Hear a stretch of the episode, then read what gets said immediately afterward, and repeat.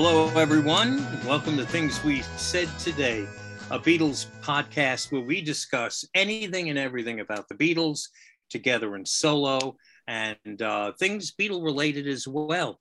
I'm Darren DeVivo from WFUV Radio in New York City at 90.7 FM and 90.7 FM HD2. And uh, you can listen on our website, WFUV.org, and we have an app you can download and listen there. I've been at WFUV uh, for several hundred years now. Uh, you could catch me Monday through Thursday nights at 10 p.m. and Saturday afternoons at 1. And I am joined by my good friends and co hosts, the one and only Ken Michaels. You know him from his radio show, um, Every Little Thing, uh, syndicated radio show. And also, he's one of the hosts of the video cast Talk More Talk, a solo Beatles video cast. Ken has been uh, in broadcasting now almost 40 years. Most of that time, uh, it's involved Beatles broad, broad uh, programming. Beatles broadcasting. Uh, mm-hmm. Spent a little time at Sirius XM uh, back before the day when they were just XM satellite radio. So a big hello to to Ken Michaels. How are you, Ken? Good, Darren. Recovering then, from from our our last uh, show, and uh, what an amazing time that was. But we'll talk about that more. Absolutely. And also, Allan Kozinn, the acclaimed writer, journalist, and music critic. Alan's been uh, writing professionally for close to 40 years as well. Um, you've More probably than. read his work through the years in the New York Times, uh, the Wall Street Journal. Um, he's written several books uh, regarding the Beatles, the Beatles from the cavern to the rooftop, uh, and got that something, how the Beatles, I Want to Hold Your Hand, changed everything, and um, some other books as well uh, on classical music and whatnot. And I would like to say hello to my friend Alan Kozinn. How are you, Alan? Hello, Darren. Just fine. And hey, Ken. Hello, everyone. Hey, Alan. It seems like we were just here yeah. doing this, and we had some company. Mm. Uh, we have we are coming off uh, the high of highs when it comes to Beatles podcast world. Um, uh, and I want to thank all of you who uh, spent some time, maybe watched all of it, uh, listened to all of it or checked it out in sections, our last show, we were honored with the great Peter Jackson, the director of The Beatles Get Back. And he was so graciously gave us his time. Uh, and that was our last show, uh, which uh, went up, um, what was it, like Thursday? No, Thursday was Thanksgiving, the day before, right? Wednesday, mm-hmm. Uh, last Wednesday, in anticipation of uh, the screening of the Beatles Get Back. And we've been talking about this for so long, it is hard to believe that it is now behind us. We've all seen it. And today, on uh, Things We Said Today, we'll uh, do a little recap, not only on the movie, but our interview with Peter Jackson as well, which you can still watch or listen to if you haven't done so yet. It's sitting there in podcast land. But before we move on and talk about the movie itself, uh, Ken's got the news. All right, thank you, Darren. And actually, this this will be one of my shortest newscasts. Uh, starting with uh, Paul McCartney uh, being nominated for two Grammy Awards for the upcoming ceremonies taking place uh, at the Crypto.com Arena in Los Angeles on January 31st. Paul is being nominated for Best Rock Song with Find My Way, which, ironically, don't know if you know about this. The song is competing with the song All My Favorite Songs by Weezer, which is partly written by Ilsey Juber. That's right. Who happens to be the daughter of Laurence and Hope Juber. So, got a, a former wing and uh, his daughter co-writing that song, competing with Paul's song right there for rock song, best rock song of the year. Also, Paul is nominated for best rock album for McCartney 3. In the composing arranging category, a new orchestral arrangement of Eleanor Rigby by Cody Fry is nominated for Best Arrangement, Instruments, and Vocals. This is an Arranger's Award. And just in case you're curious, the other albums in the best rock album category are Power Up from ACDC. Uh, Capitol Cuts live from Studio A, the Black Pumas. No One Sings Like You Anymore, Part One from Chris Cornell. And uh, that whole album is Chris doing a lot of rock covers, including John's Watching the Wheels, Harry Nilsson's Jump into the Fire, also ELO's Showdown on that particular album, and also Paul's friends, the Foo Fighters, and Medicine at Midnight. Okay, Rolling Stone is reporting that The Edge and producer Bob Ezrin have assembled a massive guitar collection from the likes of Paul McCartney, Rush, Radiohead, Bruce Springsteen, Ron Wood, Joe Walsh, and others to benefit Music Rising, a charity they started in 2005 to aid musicians that were devastated by Hurricane Katrina. And Paul is donating his Yamaha BB1200 electric bass guitar that he played in concert during uh, Wings tours of the 70s. Guitar Icons, a musical instrument auction to benefit Music Rising, will take place December the 11th at Von Easton Galleries in Los Angeles, but bids will also be accepted through the internet. Though I don't have too many details, I think the title of this book says everything. Mike McCartney will have another photo book coming out. It's called Mike McCartney's Early Liverpool Photographs, Prints, and uh, that will be coming out January next year. According to the Daily Mail, unseen photos of the Beatles will be going on exhibit at London's Shapiro Modern Gallery. It's called Lost Photographs of the Beatles. These photos were taken during the spring of 1964 during the shooting of A Hard Day's Night. The negatives remained undeveloped for the last 57 years. They were taken by Lord Christopher Thynne, T H Y N N E, who was invited to the film set for only two days during a period when he was pursuing a more bohemian lifestyle. Thynne passed away in 2017 at the age of 82, and he was the mastermind behind these shots. He'd also been sacked from the family seat in Longleat. This exhibit will run from December 9th through January the 16th. Um, three days ago, November 26th, we lost one of the true giants of songwriters and lyricist and composer Stephen Sondheim, who died at the age of 91. Sondheim gave us great musicals such as West Side Story, Company, Sweeney Todd, Follies, and many others. Paul McCartney once revealed that the Beatles song There's a Place was inspired by the song Somewhere, what some people refer to as There's a Place for Us from West Side Story. Sondheim wrote the lyrics to West Side Story, but Leonard Bernstein wrote the music. I know. That's okay. but Just in, in just case saying- anyone is confused about, you know, what Paul was inspired by. I think he saw the sheet music for it. And just knowing how the words went, that helped to inspire the song There's a Place. But Paul had some words to say, some nice words on Twitter uh, on, on Sondheim. He said, Very sad to hear of the passing of the great Stephen Sondheim. I was fortunate to meet him and chat about songwriting. He was a witty, intelligent man. Send in the Clowns is one of my favorite songs. So well crafted and beautiful with it. We have lost a great talent, but his music will live long and prosper. Goodbye, Stephen. We love you, Paul. All right. You know, um, as a side note, as you mentioned Leonard Bernstein there, he was a huge supporter of the Beatles. He Mhm. was always raving about them and pointing out specific songs that he thought were brilliant from them and how groundbreaking a lot of their music was. But um, I'm not too familiar if Stephen talked at all about the Beatles. I know Leonard Bernstein did.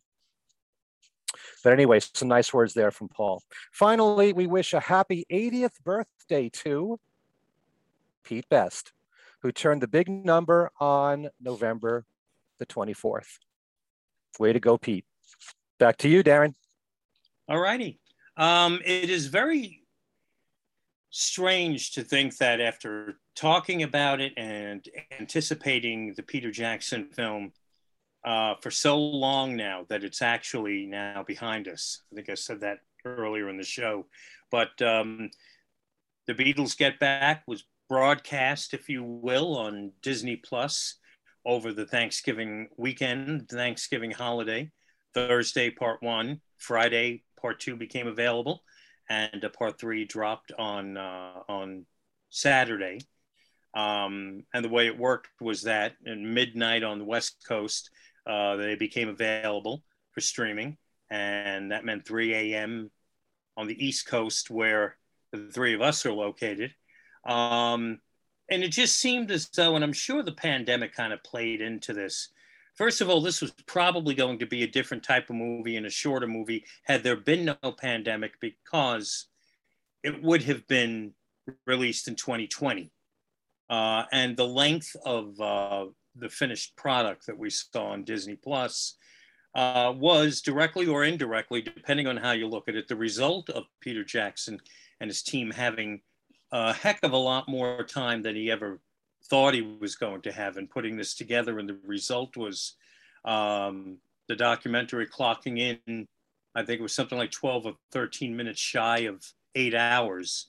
Um, and talk now is if you watched our interview with Peter Jackson on our last show, Peter has alluded to the fact that in all likelihood, we're looking at a Blu ray release and we are looking at much more material being there, um, bringing the length of uh, of the movie to, you know, several weeks in length. No, I'm kidding. Uh, over ten hours, perhaps. But it did seem very weird that after this long buildup that started with us talking about the 50th anniversary reissues of the Let It Be movie and album, that it turned into this whole different thing, much bigger and grander, uh, and a new film, The Beatles Get Back. The other thing that, that struck me before we talk specifically about the movie uh, was that I picked the year uh, 2003 as a point when the anticipation for the re-release, at least of the film, started to become something we talked about a lot. Because 2003 was the year Let It Be Naked came out which was released at, at a time when we were hearing a lot about the reissue of the Let It Be movie. Um, and they were kind of going to be releases, the, uh, the movie and the album were going to sort of be companion releases at roughly the same time. And we know the movie never happened. And Let It Be Naked kind of sat at, sits out there now in uh, the Beatles catalog as an album that didn't quite have its it's a lonely album because it didn't quite have its friend, the reissue of the movie. Fast forward now, here we are, 2021, and holy smokes, was that something else. Um, the Beatles get back. And for us here, and, and for many of our listeners, we want to thank you so much. Uh, the massive cherry on top of all of this was getting to spend time with Peter Jackson and getting to go into his mind, into the making of the movie, the process, talking Beatles, talking logistics, and then watching the movie. So uh, I'm going to throw it to you guys.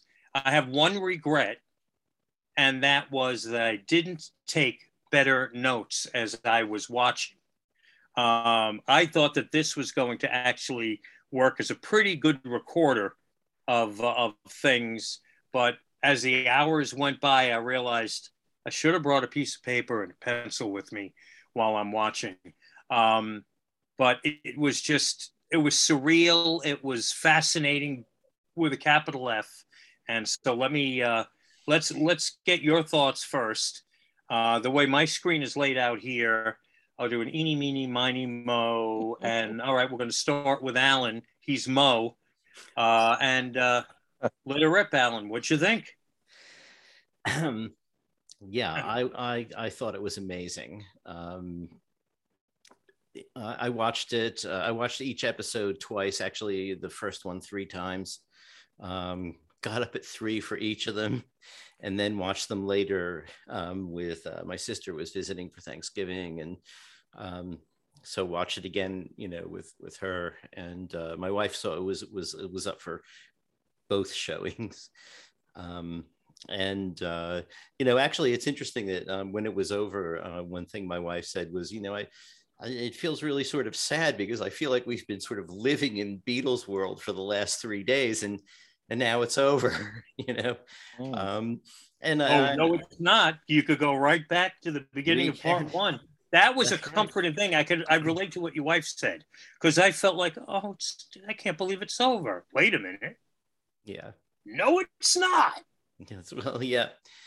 But the thing is, um, you know, it's not good. Well, I mean, on one hand, you know, sort of what she's saying is like all of these things that we're seeing, we're sort of seeing for the first time, even if we've heard them, heard them on the Nagras, and you know, but but now when we see them the second time, it'll be the second time. It won't be quite the same as as living through it the first time.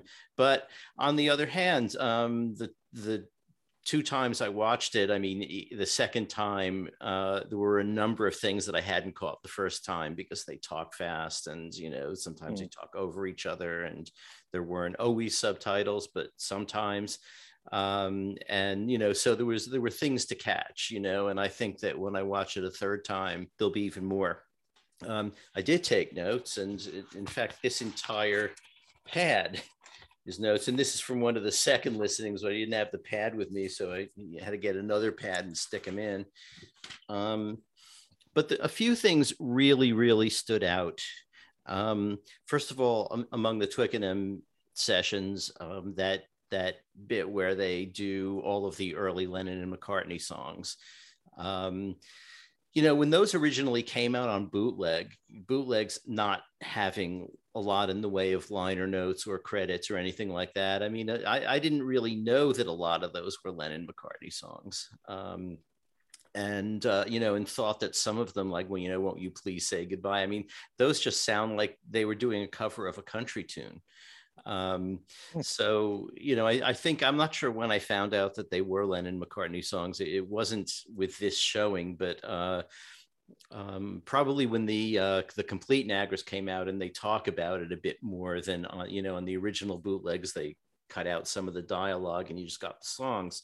Um, on the Nagras, they're they're making it clear that these are songs from when they were you know starting out. Um, but there's quite a lot of them, and and you know a lot of those are, are things that we had read about in biographies. You know, Hunter Davies, um, some of those others, things like "Too Bad About Sorrow" and "Just Fun." I mean, these are these are titles we all knew. Um, not to mention John singing "I Lost My Little Girl," which is Paul's first song.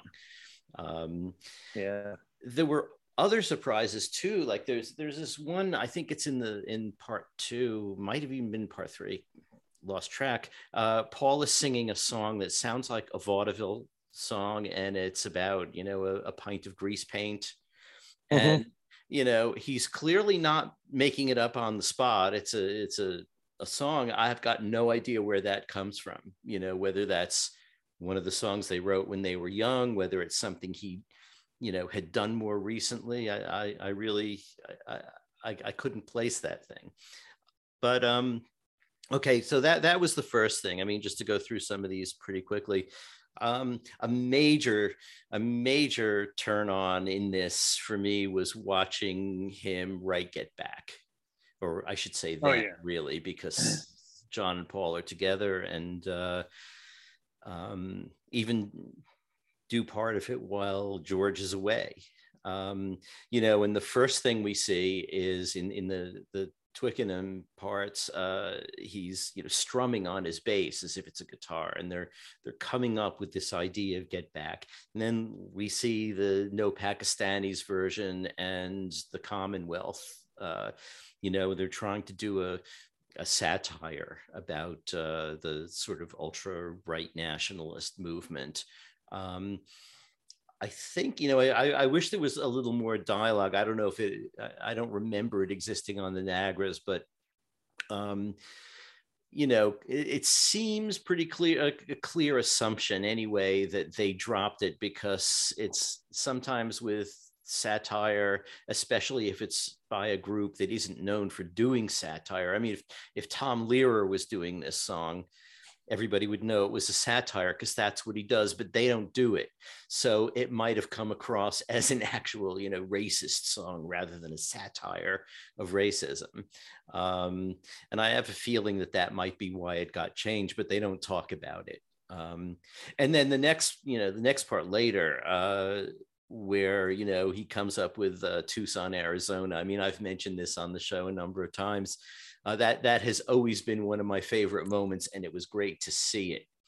One thing that Peter Jackson said in our interview is that you know hearing the Nagras is one thing, seeing it is completely different, and and he's right um, because, for instance, you know knowing what we know thought we knew about uh, John during the period. I mean, we know that he was doing some heroin and he was into some other things, and he even refers to that uh, obliquely in the film.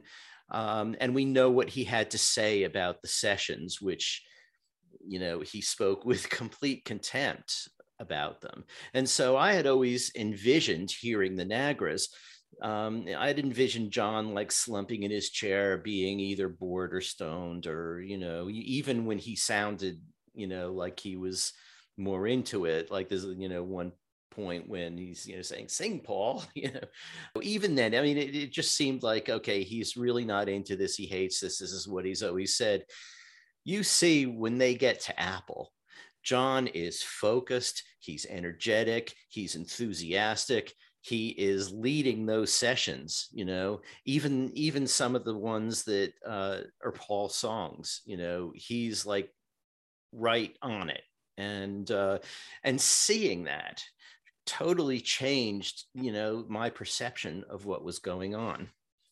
Um, there is the uh, Bad Pal story with the Boy Scouts and the uh, nearsightedness, which I've mentioned a couple of times too. I was really yeah. happy to see that that made it into the cut, um, just because it's so funny, you know, and uh, you know, and everyone else in the, you you see him like his ability to crack everybody up, um, hmm. you know, at any time, um, and then the lunch tape, you know. In, in our Peter Jackson interview, he demonstrated that um, uh, artificial intelligence system, which he is calling MAL, um, that can separate the sounds on a mono recording. Um, I don't know how many of our listeners might have heard the original lunch tape, but it is just restaurant noise or cafeteria noise technically. Uh, you know there's silverware there's plates there's things dropping there's you know being stacked up being moved being, you can barely hear any conversation.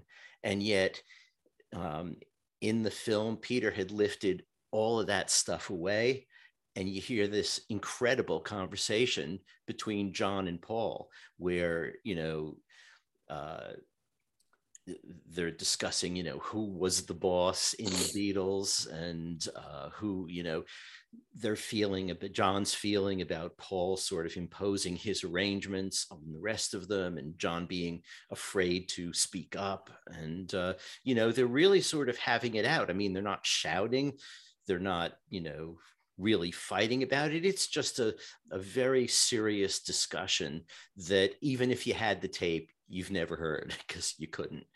Hmm. Um, And, you know, and also there and later on too you see john stick up for george a number of times you know in the in the uh, lunch tape um, he's saying you know he he's wounded and we didn't uh, you know give him a band-aid we didn't help at all with him we just we just made it a bit deeper and i thought you know that's this is a sort of a, a, sensitive side of John that we don't always see. I mean, when the cameras are on, he says, uh, "Yeah, okay, George is gone. We'll get Clapton," you know, and that seems a little rough, you know.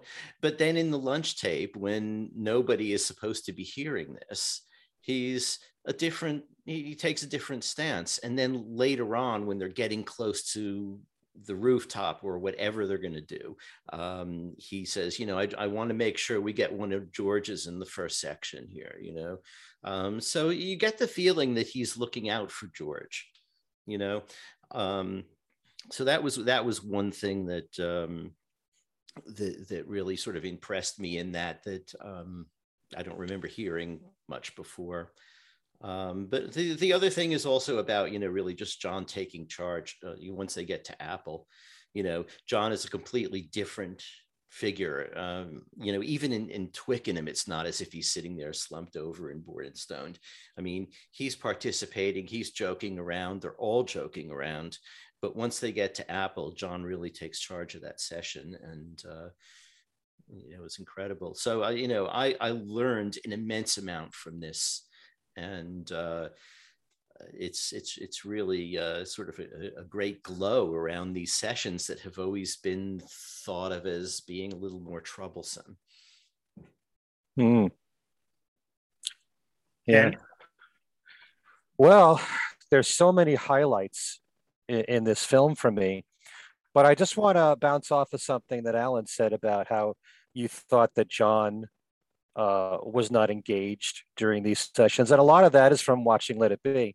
There's this one uh, particular scene in, in Let It Be where Paul's talking to John.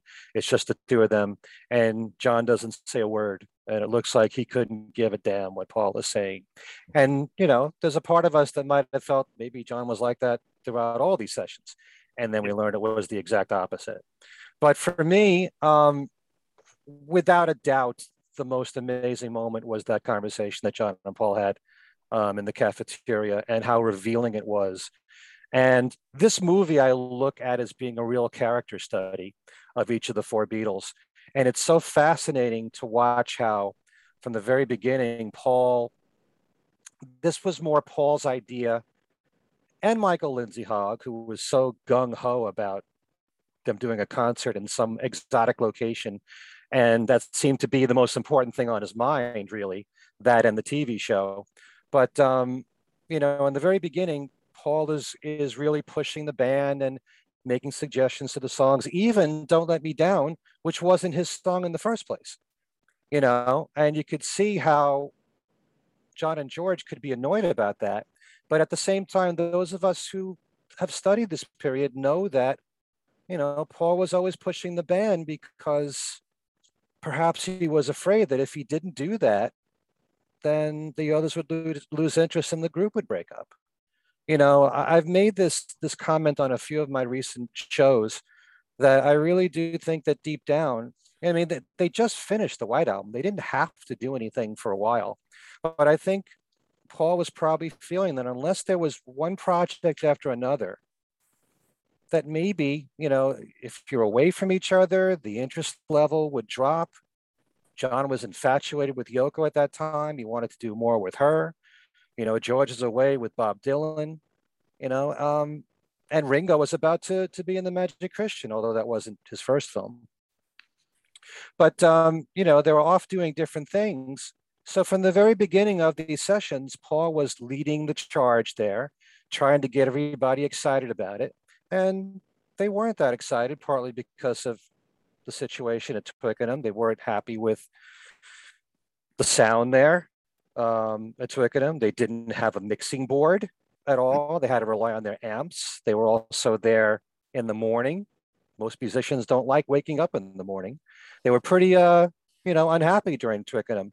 But he also, very fascinatingly, if that's a word, uh, admitted that he didn't like being the boss. He was very uncomfortable. And they even talk about this ever since Mr. Epstein died, mm-hmm. you know, um, that they were without direction. But Paul didn't want to have to keep pushing and being the leader. He felt uncomfortable being that. Well, you certainly saw that once they moved to Apple and John took charge, and Paul was much happier in that situation and you could see uh, John and George, you know, it's uh, being so much happier once they went to Apple for many reasons. And also, once they had that conversation, John and Paul in the cafeteria, and John is telling him straight, you know, you're not considering George's feelings here. George is making suggestions to songs, and they're both not paying that much attention to what George is saying. George is feeling really left out of it. There's one particular scene that I found really interesting, which is when they're doing She Came In Through the Bathroom Window, and John and Paul are standing up and they're only a few feet next to each other, looking right at each other. And they're so into the song and each other at that moment, feeding off each other. And George is on the sideline there, and it's kind of like if I was him, I'd be thinking, you know, they're in their own world, John and Paul. Like, who am I? And um, all this this tension was building. I think it was really clever, genius of Peter Jackson. This kind of plays out like a soap opera because right at the end of the first part, that's when George quits. Dumb, and it's just it's a dark moment. It's like a cliffhanger. What's going to happen? And then you go into part two. You see that look on Paul's face, like the world's about to end. This band's about to break up. John hasn't shown up to the session. Is John going to show up? George, they still have a problem with. They can't even reach John. Yeah. Which was interesting. Not even answering the phone. Mm-hmm. And Paul says, and then there were two. Yeah, that was. And that that look in his eyes, Ben, what he must have been thinking. I mean, my heart was sinking at that mm-hmm. moment, feeling for Paul. But anyway, once once Paul listened to what John was saying in that at that meeting that they had, you can see in the film footage how much George is is making comments and suggestions about the songs, and Paul is listening, and John is listening, and they're so much happier. And there's even a moment when um, when they're starting to do Old Brown Shoe, and the band is cooking, and they're loving it, and Paul is bouncing up and down for George's song and going over to the drums and playing the drums. They're really into George's song, and, and you feel so happy for George. And even though most of the songs are all John and Paul songs, even George is still happy with that at that moment because he was given respect, Getting which it. he wasn't given respect in at Twickenham. And um, you know, it's it's a very you, you study Beatle history and you see how George is flourishing as a songwriter, getting better and better. And he's still this guy that gets a couple of songs per album no matter what. And that situation did change. Even in Abbey Road, it didn't change. The album Abbey Road. So um, you know, there's so many amazing moments throughout this whole thing, but I also felt sorry for Ringo because you know, most of the time he didn't say anything. You're watching him behind the band, observing the band, seeing the problems within the band, and yet no matter what, he's rock solid behind the drums, giving them his support. He's always the easygoing guy in the group.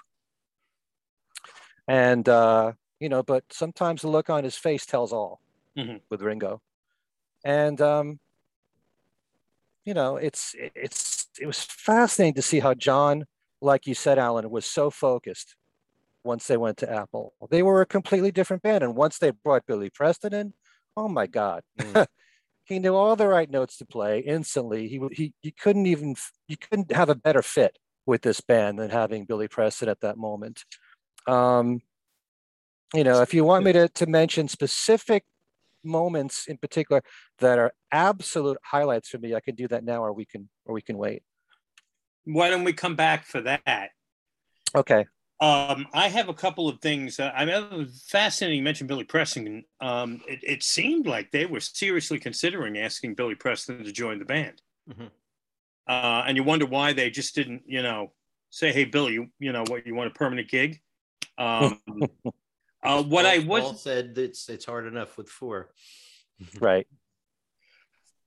Was they also, but before Billy joined the sessions, they were saying we need another Nicky Hopkins here.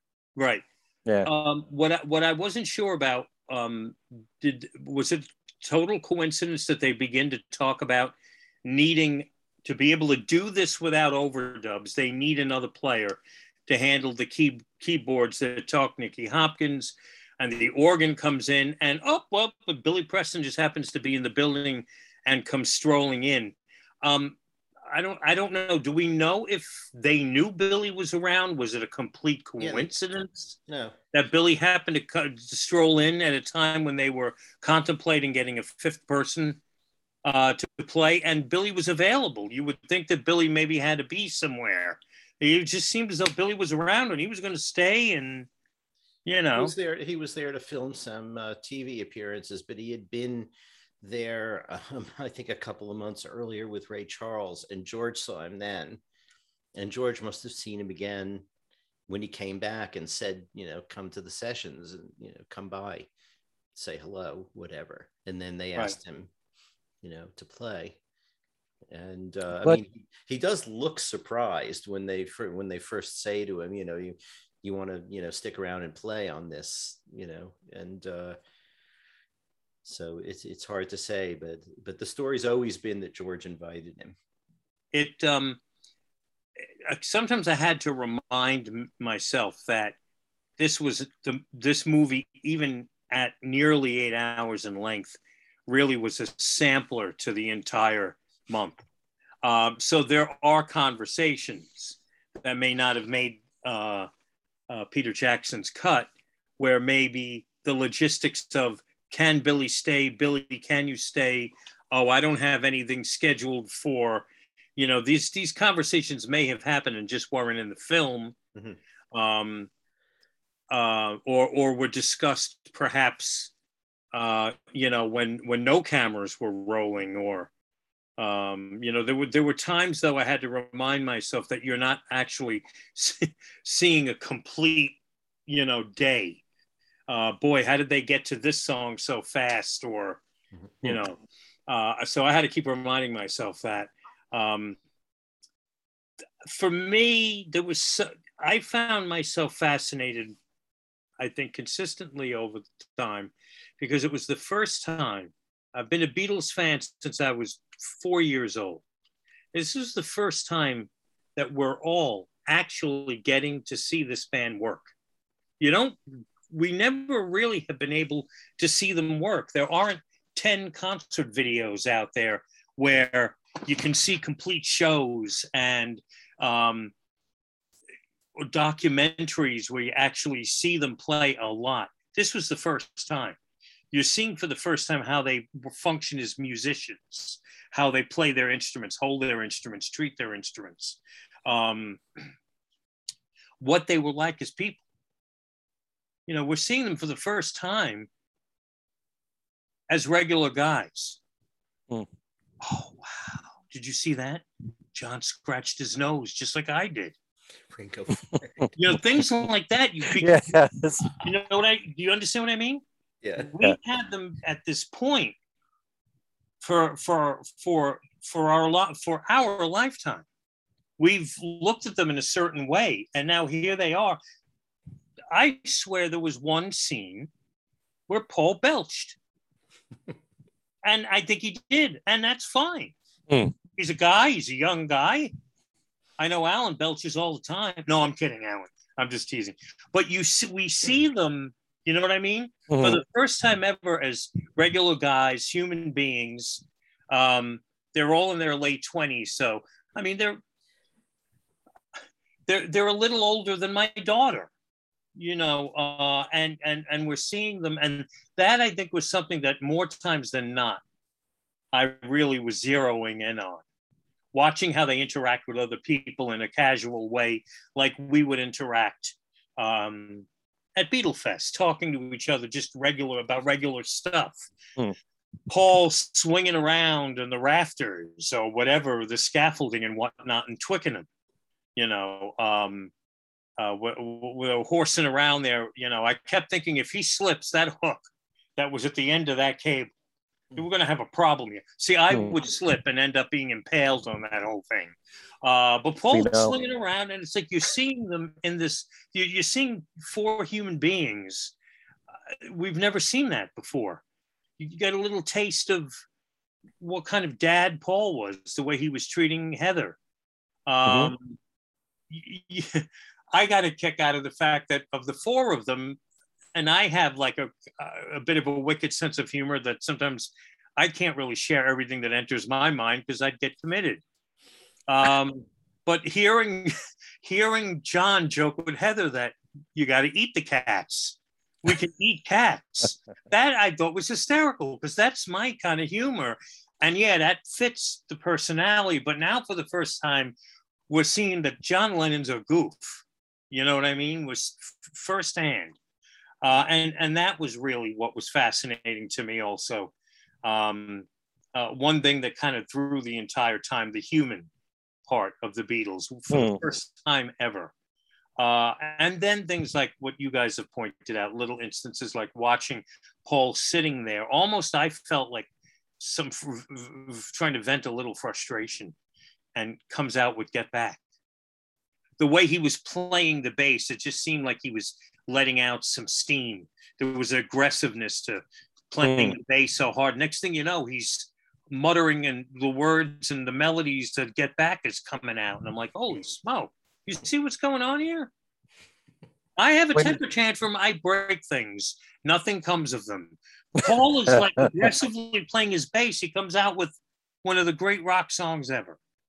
Um, uh, I I thought uh, I I have actually made a list, and I don't know if maybe I should hold on to my list because uh, we're going to come back around and get uh, some some ideas, but um, some more ideas from each of us. Um, and I really, like I said, I wish I took better notes as we went along because there were so many little things that happened, uh, little scenes. I often got a kick out of hearing, especially in part three. And and and Peter Jackson was great about pointing out that what you're listening to now is what we hear on the album. This is it. This is the album version. And you're watching them going, you know, like with Get Back, I'm like, I've been, I had that single when I was four years old. And now I'm actually seeing how they, how physically, how it happened. Mm. You know, from when I was a little kid, these gods that were glowing had this aura, this aura about them in these long flowing golden robes were singing Get Back. No, it wasn't like that. It's these four regular guys here.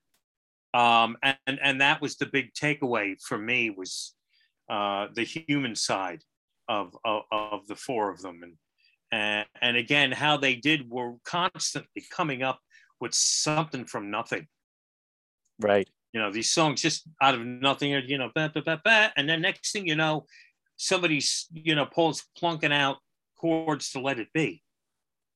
Um, I did feel, and you could correct me if I'm wrong, it seemed as though for a while there, they were struggling really to master one song. It seemed like it was going, uh, I've got a feeling one after 909. I've got a feeling one after 909. I've got a feeling, get back one after 909. I've got a mm-hmm. feeling. And it seemed like they weren't really nailing it and then all of a sudden, oh, by the way, here's the long and winding road. Here's Let It Be. George has Old Brown Shoe. Um, and I don't know if that was the result of, of course, we couldn't see everything, but it seemed as though when the environment improved, the songs really just started popping. You know, um, and maybe they were a little less hesitant to let a song go that they might have had in their back pocket because then you start hearing "Let It Be" a lot more. And George, like you pointed out, uh, I forget who who of the two of you pointed out, you know, "Old Brown Shoe" suddenly has popped up.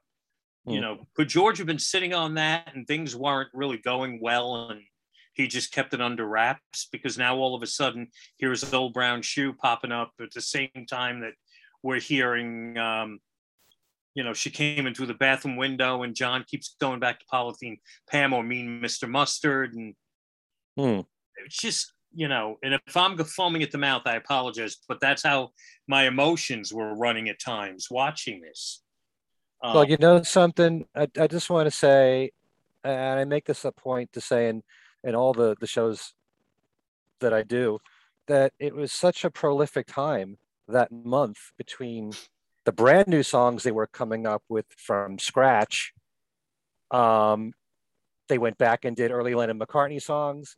There were songs that they were writing that ended up on solo albums or ended up on Abbey Road or it never were released at all.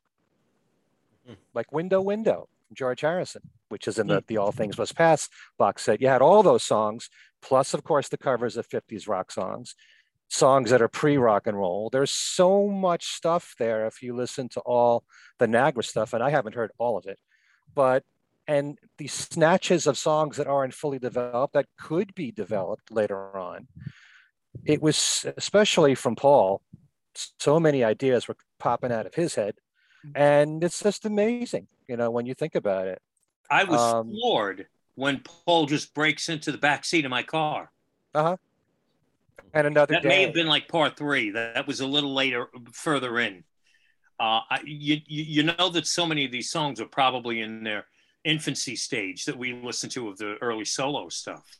right? But kind of like for, I wasn't thinking anything Ram was going to all of a sudden appear, and maybe I Mhm. did know that the back seat of my car was written and was existed in the later days of the Beatles, but I'd forgotten that. And when he starts singing the back seat of my car, it was like merging these two worlds.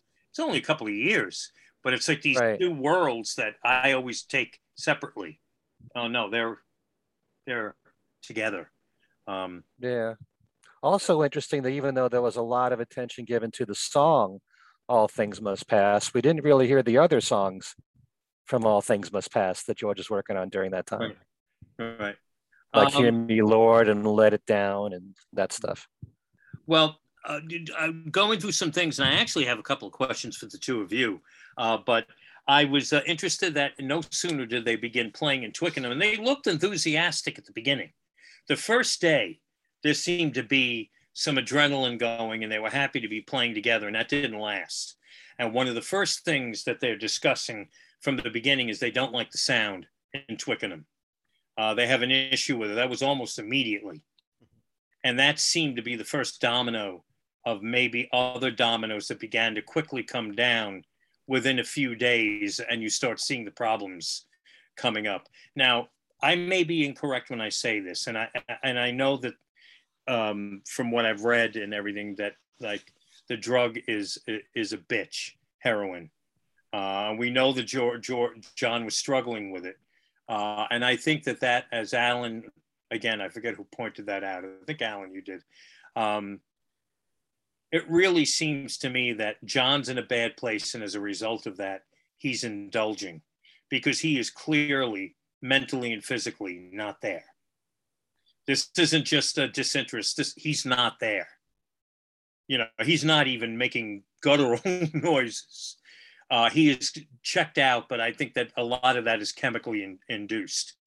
Um, and that goes away when the monkeys are, you know, the, the pressure's off. Um, a little discipline. And it seems as though John has managed an issue that I'm sure was probably still in his life. You look like you want to say something, Alan. I don't know. Um, you know, I, I didn't really see him being out of it. And in fact, one day that we know that he was using heroin was uh, January 14th.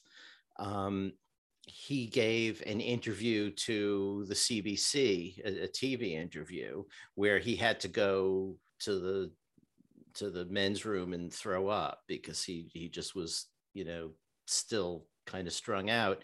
Um, and in fact, you know, as as that that interview traded among collectors, it was called the Two Junkies interview, you know, John and Yoko. Um, and yet that is the same day. And and it may be I don't know how much time elapsed between that interview and this scene, but that's the same time he does the Baden Powell Boy Scouts thing. And there, you Hmm. know, he's probably still high, but he is totally on top of his game. Yeah. So, you know, it's hard to tell. It's hard, it's, it's hard to tell what effect drugs had on him because, um, you know, uh, I don't know that he was Yeah. totally zoned out. But also, this is an interesting thing where I, I have a question for the two of you, you know, to see if you perceived it this way. But John has always said, or said sometimes, um, that the reason he was using heroin was because of um, everybody in the Beatles was so down on Yoko and making it hard for them. We don't see any of that. And we don't see Yoko being any kind of a problem.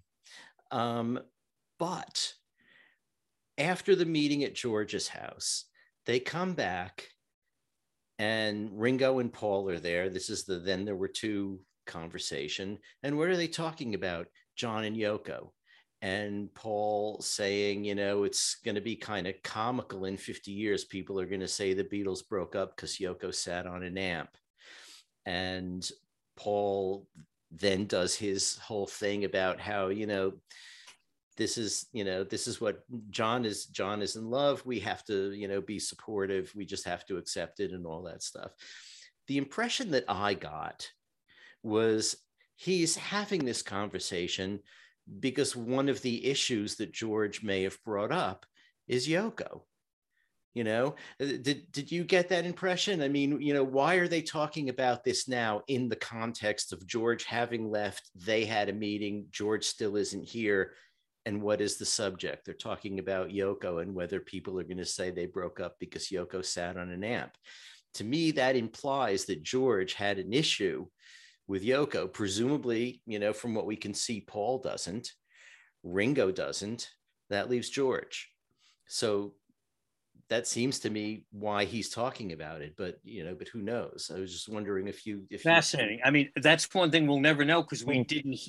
We have no idea what that was discussed in that meeting that didn't go well. Mm-hmm. As, as Peter put it in the, the caption, I got the impression Paul was kind of talking himself into believing I got to let my friend go, hmm. at least part of him, uh, because he's going to fall in love, and he, he has fallen in love, and it, it, the day is going to come where he's not, you know, we're, we're not like you know teenage friends anymore, mm-hmm. and it, it almost seemed like Paul was talking that into himself. Face it, Paul. Face it. You know, when you having a something a conversation with yourself about it. Like I, have got to like get used to this. This is how it is. This mm-hmm. is the real world. That's what I my takeaway.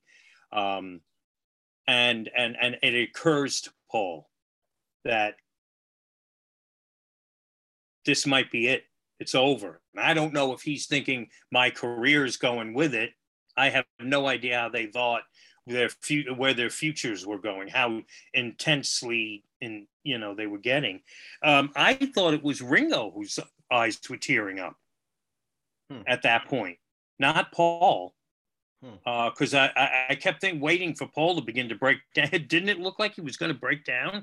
And yet then it seemed as though Ringo was actually. But they also were then more matter of fact, and I was getting a little annoyed at Michael Lindsay Hogg, who seemingly would keep coming back to, so this performance that we're doing in five days, it's like, yeah, shut up with this performance. My life is falling apart. Right. You know. Um, but that's an interesting observation, Alan. I don't, I didn't, I don't know. We, we have to know what went wrong in that conversation at uh, where did they meet at uh, Ringo's house. Ringo's house. Mm-hmm. So, but I think that Paul, that, Paul that, was facing reality. I think yeah. knowing yeah. that you have to deal with Yoko.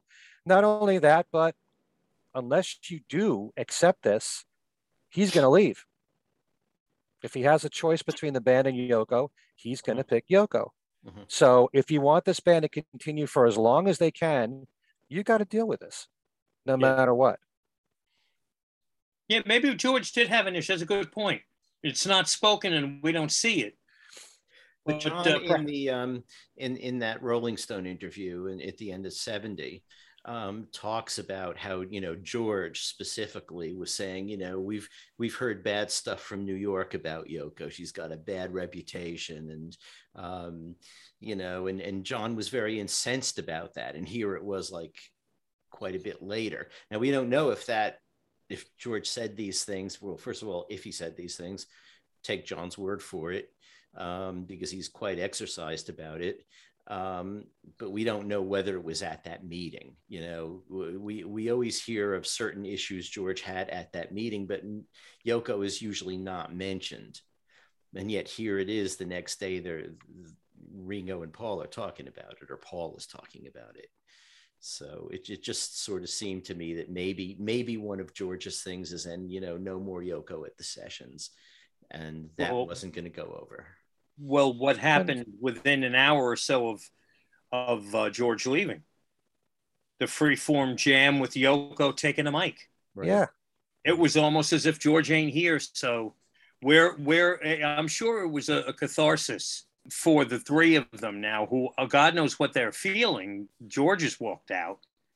You know, so you know they're venting, aggressively playing, and George is gone, so Yoko could kind of loosen up a little bit and, you know, right. join the band for a short period of time. Mhm. But you know, there's also that scene in part three where they're jamming with Yoko. Mhm.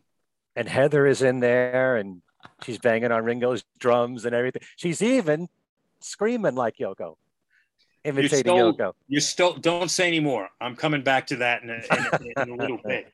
Did you feel that George seemed at one point, maybe midway through the Apple sessions, the Apple studio sessions, where he was beginning to feel a little disconnected again? Like he really. there was a period there where it looked like just the look on his because now I'm looking at their uh, in their eyes now. Mm. You know, this is the first time ever I can look up their nose and their ears and uh, it seemed like there was a little bit of a ti- a period there where George was beginning to feel like the outsider again. Um, I don't know if either one of you picked that up. It may have been fleeting, um, uh, or I it didn't just see could have that. been there was nothing to say at that given time, and the camera happened to be on him. You know, Mhm. um, but Can I just say something about this thing about John and his heroin use? I mean, I keep hearing about it over and over for years, and especially on other podcasts. And people talk about it like it's a fact. And yes, I know he was taking heroin, but we don't know how bad it was. right, And You're- how much did it really affect his work? Because even if you look at the whole year of 1969 between Let It Be and Abbey Road and the Plastic Ono Band singles, he still wrote quite a number of songs. He was still very active, you know? And when push came to shove during the Let It Be sessions, maybe he cleaned his act up for that short time, but he delivered. yeah, He was solid during that time period. Sometimes I don't know if this whole thing about John's use of heroin is just overblown a bit. I'm not denying that he took it. I just don't know how strong an effect it really had on his work. Right. I agree with you. And he probably was has had a strong constitution because if if it's true that cold turkey is about heroin withdrawal, if Jo- John kicked it that cut and dry, he did it cold turkey. It's not easy to do. So perhaps he was able to turn it on and off. Uh, you know, and when in in bad times he leaned a little more on the crutch, and when times were better, there's less of a need to lean on it um, or more recreational. I don't want to say the wrong thing. I have no idea, and I don't want to like you know come off as being matter of fact about you know the addiction to to heroin, but um, I think it, it was a player. I agree with you, Ken. It was a player, but I don't know if it was that much of. Mhm. I would tend to say no. It wasn't that much of a of an uh, uh, of a, a weight around George, uh, John's neck. Um, Okay. let me throw some questions at the two of you. Um, what was the issue in part three when they were in the Apple studio? All of a sudden, the PA became a problem.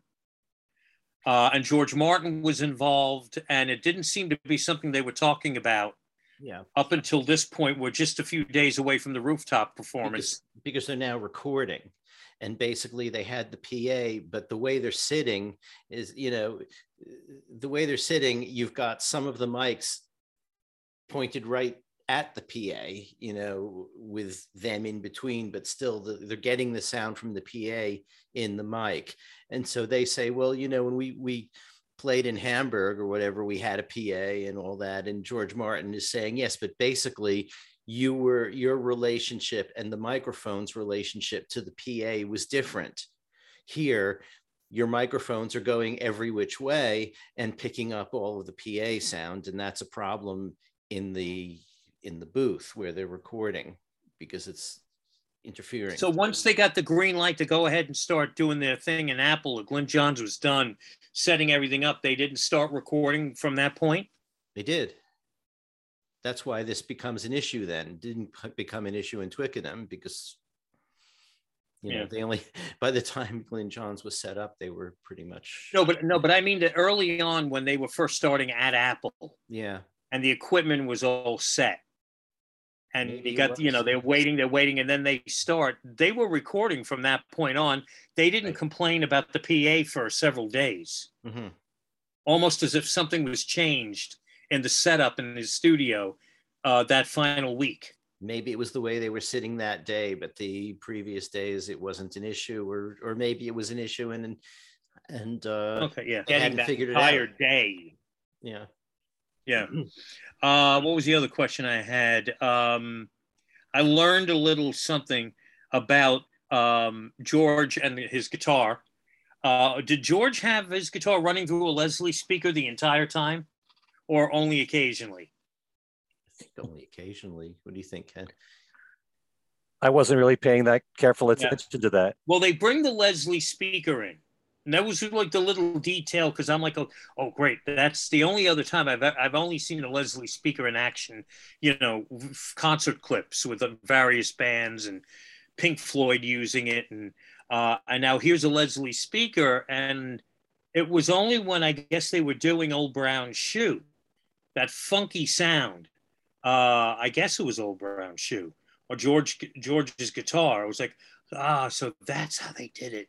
He's got his guitar, and I'm wondering. I wonder if it was throughout all, you know, everything he was doing, George. If it was going through a so. Leslie.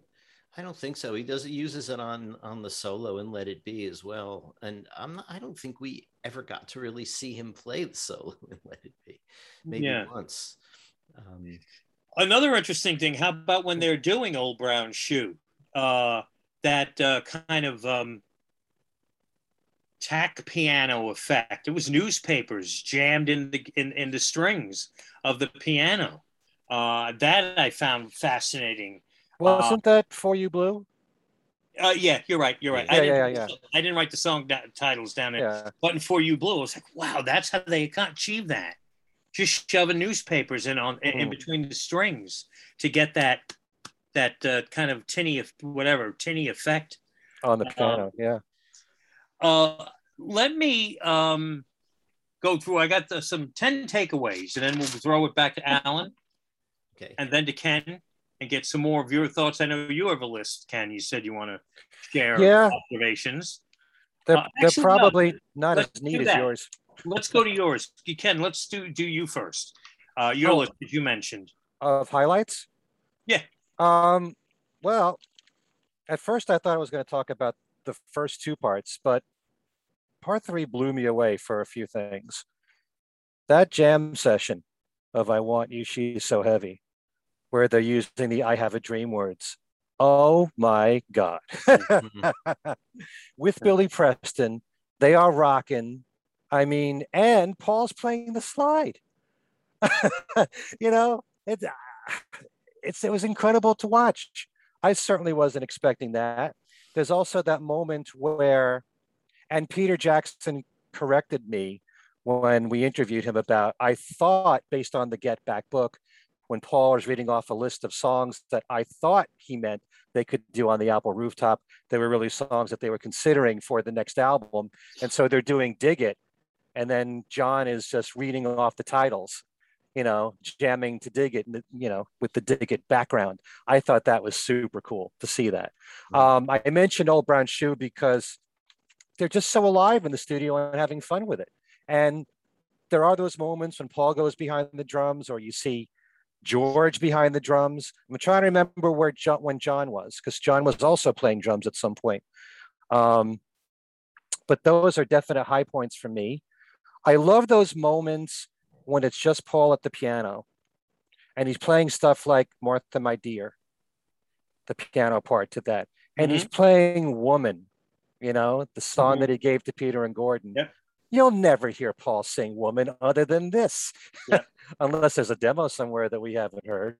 And then he I was mean, that explaining to someone about, and then he mentioned something about he mentions Peter and Gordon did, and I'm like, that's right, because I I was slow to pick up that that was the woman that they gave to Peter and Gordon, and Paul's telling someone, possibly, um, Michael Lindsay Hogg, but I could be wrong, about the song and how how they gave it or how it was handled by Peter and Gordon. That was that was a good good observation.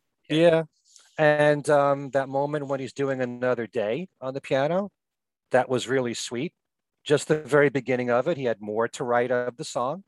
But just knowing that these songs started this early, there's a lot of songs that that Paul wrote that they all wrote while there were still Beatles that ended up on solo albums. Yep. And so just to know that, um, you know, uh, certain things that were said in the sessions, that the fact that even though it's 1969, they still think like, you know, they bring up things that have to do with their history all the time. Mm-hmm. Like um, early on when when Paul says that um, when they're discussing where they're going to play, Ringo says, we can't go abroad. Ringo doesn't want to go abroad. And then Paul says, I'm hoping Jimmy Nicol might go abroad. you know, and they yeah. bring up Jimmy Nicol later on um, at one of their shows in Sweden where he didn't start She Loves You because he was eyeing the girls. Right. You know, just the fact that these thoughts pop into their brains, everything goes back to their past and thinking about Hamburg and bringing up certain things, and just you know, you notice, and um, if you're familiar with the Nagra tapes, um, there's so many Beatles songs that they only play for a few seconds. And then they slip that into this movie. And later on, I'm looking at the credits and, and I'm saying, where was I'll Get You? I don't remember I'll Get You yeah. here, you know, yeah. but they go back, like Paul starts uh, doing Strawberry Fields Forever. Yeah, that was just nice. you know uh, you know a short excerpt of it, just the very beginning of it. All that stuff I love a lot. I love all the '50s rockers that they were doing. I love some of the stuff that they were kind of making up on the spot. That song, I guess it's called "Song of Love," which is really goofy from Paul. You know, it's mm-hmm. just for you. You know that one, and uh, he just seems to have all these melodies in his brain and these ideas and and they're coming out in droves all these ideas from from paul. Um, but most of all it has to do with observing the four of them and how they looked at each other. You know what was their frame of mind on a certain day how things changed. And you know i might have said this before but the fact that paul this tremendous transformation from Paul, and I guess you could say from John, who got very serious once they went to Apple and he really took charge of everything. The fact that Paul was so much more relaxed once that happened. And even towards the end, he was the only one when they're talking about going on the rooftop. George said, I don't really want to go on the rooftop, but I'll go if you want to. But Paul said he didn't want to. You'd think he'd be the one that would be the first one that to make a suggestion you know, or or uh, for any idea for them to perform. But he was very concerned about the big payoff and all this. Like there has to be a big concert at the end. Um, and he wanted there to be an album of 14 songs and he wanted it to be a, a concert with 14 songs or a full album and on the other hand here's john who's more realistic saying that we got five or six songs let's just leave it at that so they already knew going into the Apple rooftop concert, they were only going to do five or six songs, and they stuck to five. And for so long, I've been saying people are upset that that concert was stopped after 42 minutes. They probably weren't going to go beyond those five songs. Right. No. Did you get the impression that the idea, the way it was staged, the way it was set up, the idea for going on the roof was Glyn Johns and Michael Lindsay Hogg's idea? Um, because there was that Paul would seemed really down about how are we wrapping this? How are we coming, you know, how are we bringing this to a head? And they're talking, and Paul seems to be getting more and more depressed. But then Glyn Johns and Michael Lindsay Hogg come over to Paul and just, hmm. and Paul smiles. Mm-hmm. And we cut away, and we've found, figured out a solution has been decided they'll go on the roof. What's really interesting um, is there's there's another discussion I think a bit after that between Paul and John, and they are completely in different places. For Paul, just doing a film of making an album and just making an album is basically the same old, same old. He hmm. wants to do something else.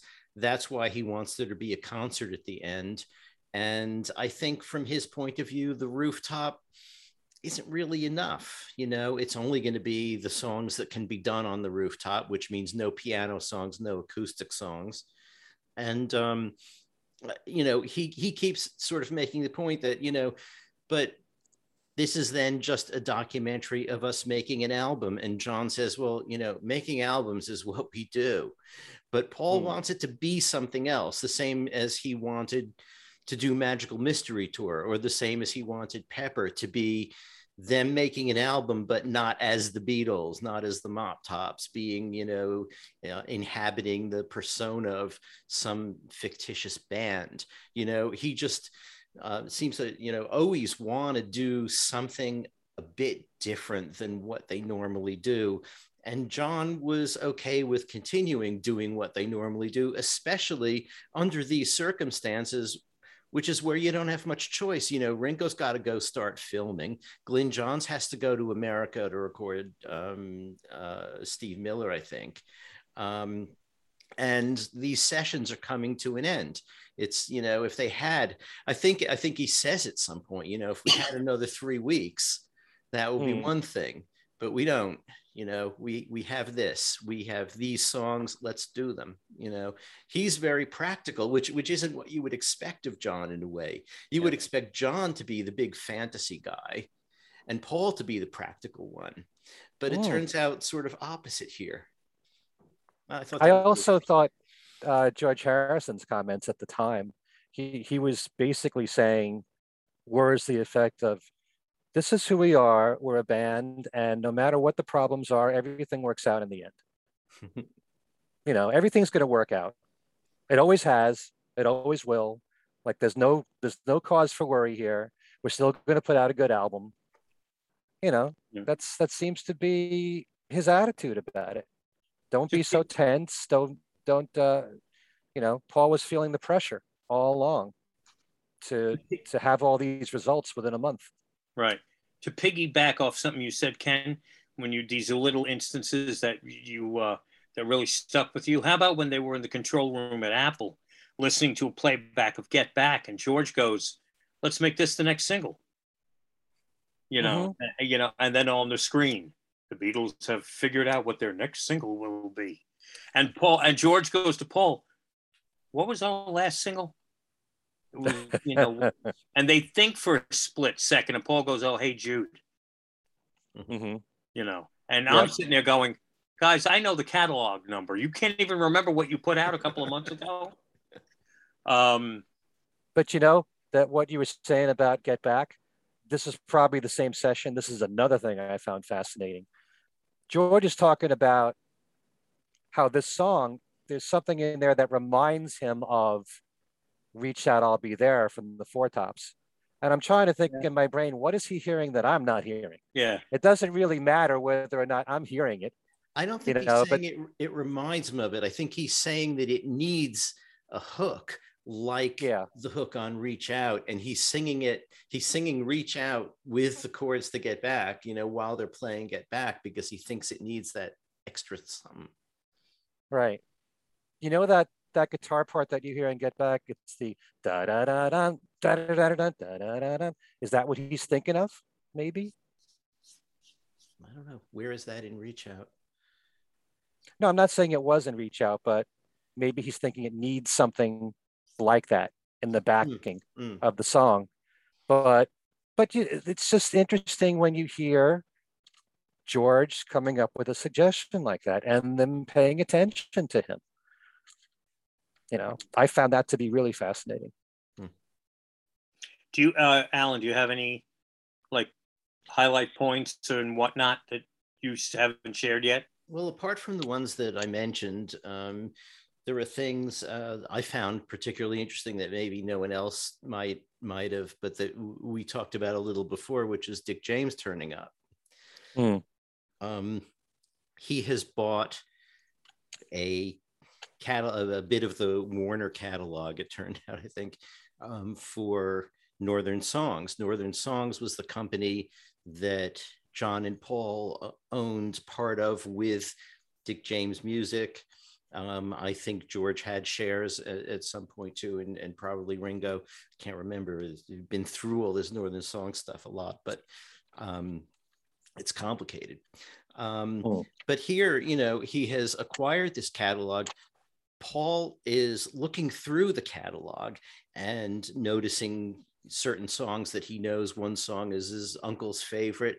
And to me, um, that was really interesting because uh, you know he when when he bought the Buddy Holly catalog and it's talking about how you know uh, I needed to figure out what to do with my money, and my father-in-law Lee Eastman was you know saying what do you what do you want to invest in? And suggested music catalogs. And i thought that was a great idea. Well this is interesting because here we have dick james who because of the their uh, the abrasiveness of their relationship with dick james in the final years of the beatles paul is not going to give dick james credit for for coming mm. up with an interesting idea. And yet, here is Dick James buying a catalog that the Beatles will now own with their own stuff um, as part of Northern Songs, but which has a bunch of old standards that Paul knows and likes and his family likes and all that.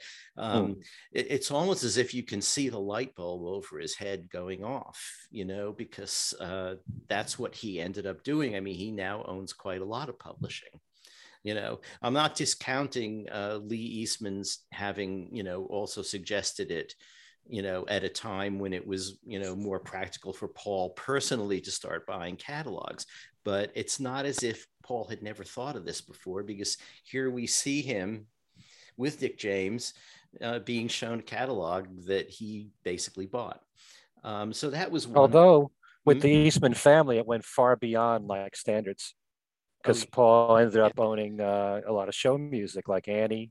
That's right. Yeah. You know, how to succeed in business. Mm-hmm. You know. Yep. So the Dick James one, um, the one that Ken mentioned, the Billy uh, jam of, with "I Want You" and John and Billy yeah. sharing the vocals. You know, um, knowing that and having seen in the film that John was, you know, keen on inviting Billy to be a member of the Beatles that I want you kind of you know was making me think okay like what if that happens you know? It, like it opened up a whole world of what ifs you know and alternate universes. Like what if billy joined the beatles as a regular member and they continued?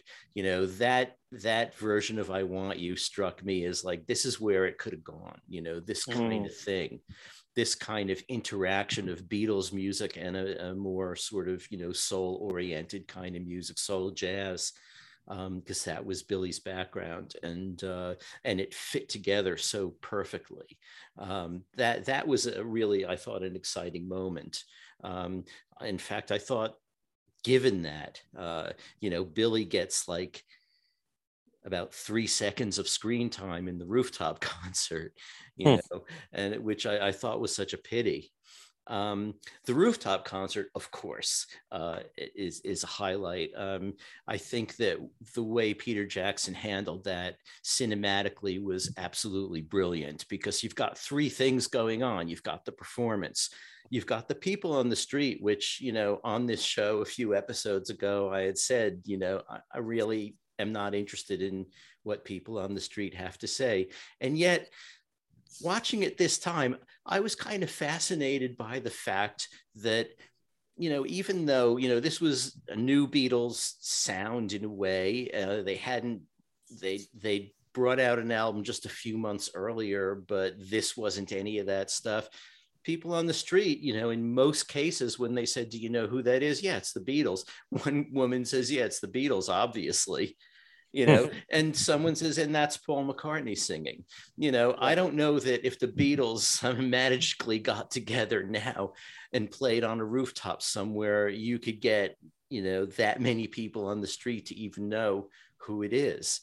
You know, right. I remember going to buy the Beatles anthology book at Barnes and Noble and asking the person behind the desk, and she said, um, "Is Beatles the last name of the author?" you know, what's going on?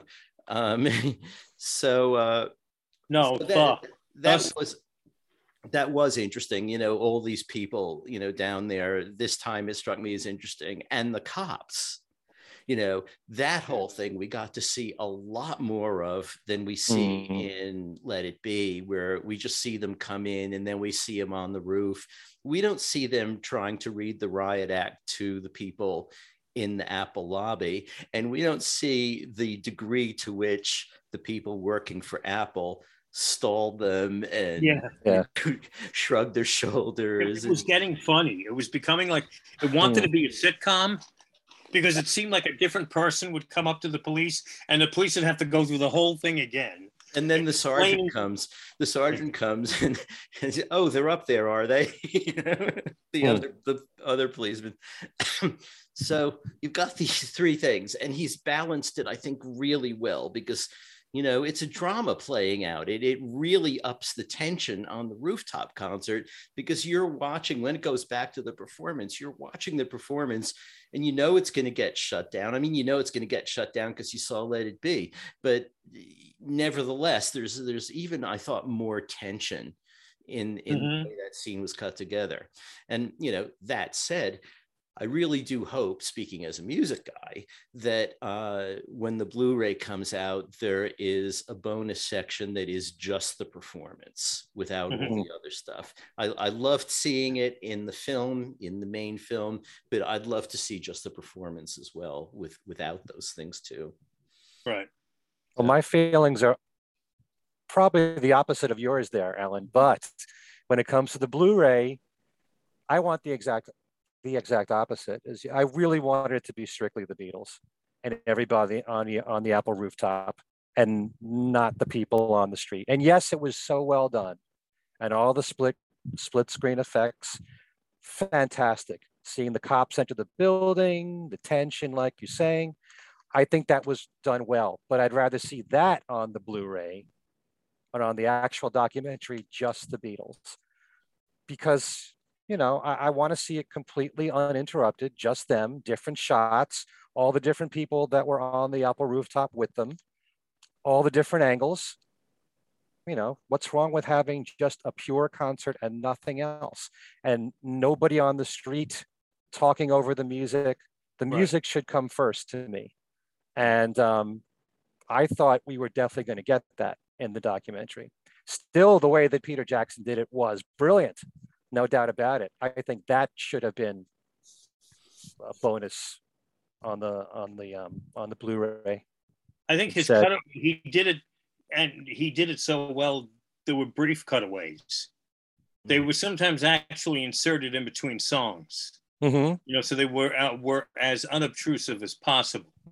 Uh, but they were also different comments that were that we didn't see in the original movie that were that kept right. it kind of interesting. Um, I, and I, and and perhaps it can be done that way that it, that the rooftop concert will be taken apart. That you could actually even check out unreleased clips of the man in the street interviews uh, and hear more of them. Or, uh, boy, I'd love to see that whole like that whole however long it was in the lobby with the cops because I was waiting for somebody to come up and start showing the cops a card trick to distract them, you know, to stall because knowing that they've only got one more song to do. I'll show them a card trick. Uh, you know, because they seem to be wanting like they're getting little bits of information. Uh, mm. We'll go get Derek Taylor. 15 minutes go by. There's no Derek Taylor. Uh, so that would be a fun thing to watch that camera that was planted wherever that they actually even showed mm-hmm. a piece of furniture or something where their camera was in. It's in there, folks. Mm. I mean, that was just priceless stuff um, I made a list of 10 takeaways uh, from uh, having a little fun with the movie uh, that I'd like to share with everyone. Uh, in no particular order. Number one, Mal Evans seemed like a great guy. And, and I, I'd love to be Mal Evans's assistant. And how cool it would be to go run errands with Mal Evans because you know, we know that they that, that Mal was sent out to get women's hose, pantyhose to make the uh, windscreens for the mics. Who who knows what other things Mal was sent to take care of, and Mal would do it. And hanging out with Mal for a day would, you know, be something I would love to do. So rest in peace, Mal Evans. He he really um, uh, was one of my favorite parts. Just him being uh, around. And did you know that he was six foot six? I looked that up. I knew he was a big guy. I didn't know he was. Uh, John, Paul, George, and Ringo really need to like you know wash the hair a little more often. A little. Uh, there's lots of slick moments there with the you know. Hmm. It's like guys, especially with Paul. Yeah. Um, George is a great dresser. I give him points over the other three. George had some dynamite outfits. Mm-hmm. And, you know, that I'm thinking to myself, you know, if I was hip and I was around in 69, I'd want to wear blue ruffles and uh, uh, some great psychedelic uh, and those shoes. Yeah. Those psychedelic boots. Mm. Off the charts. George was the dresser. Um, how on earth did John, Paul, George, and Ringo get away with parking their cars right in front of Apple?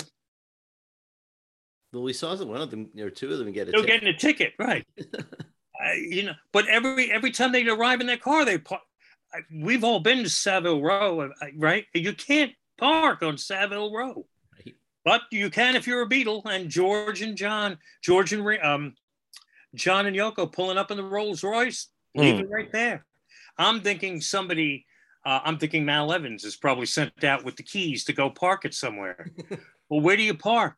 There's not garages like today. Anyway, this is how this That's, moves. It's a little damaged, folks. I think you think too much, Darren. Yeah. After, after schlepping all the instruments, cables, amps, cameras, lights, wood boards, uh, scaffolding up to the roof, which I'm sure was mostly Mal again, what if Paul decided not to perform?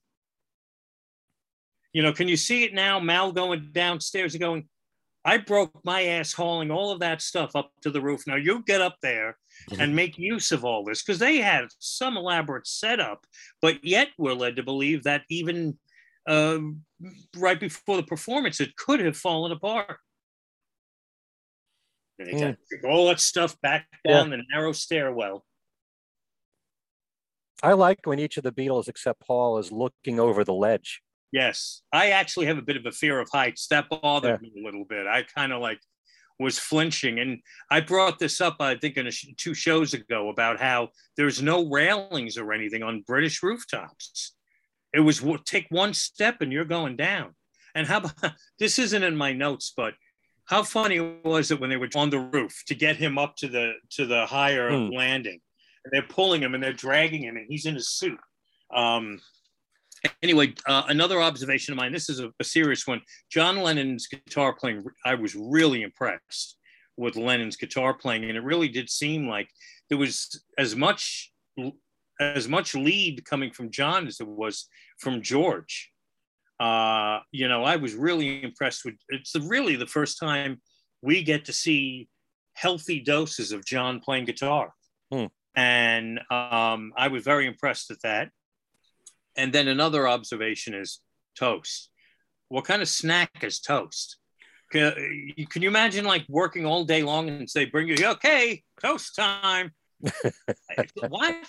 And now that would be, now that they're all, the Beatles all within are in good shape. This would be my problem because I'd be raiding the Apple Studios uh, vending machine for the chocolate donut packages all they had was toast and it got cold. And yet there's John munching away on a piece of toast that's been sitting there all day.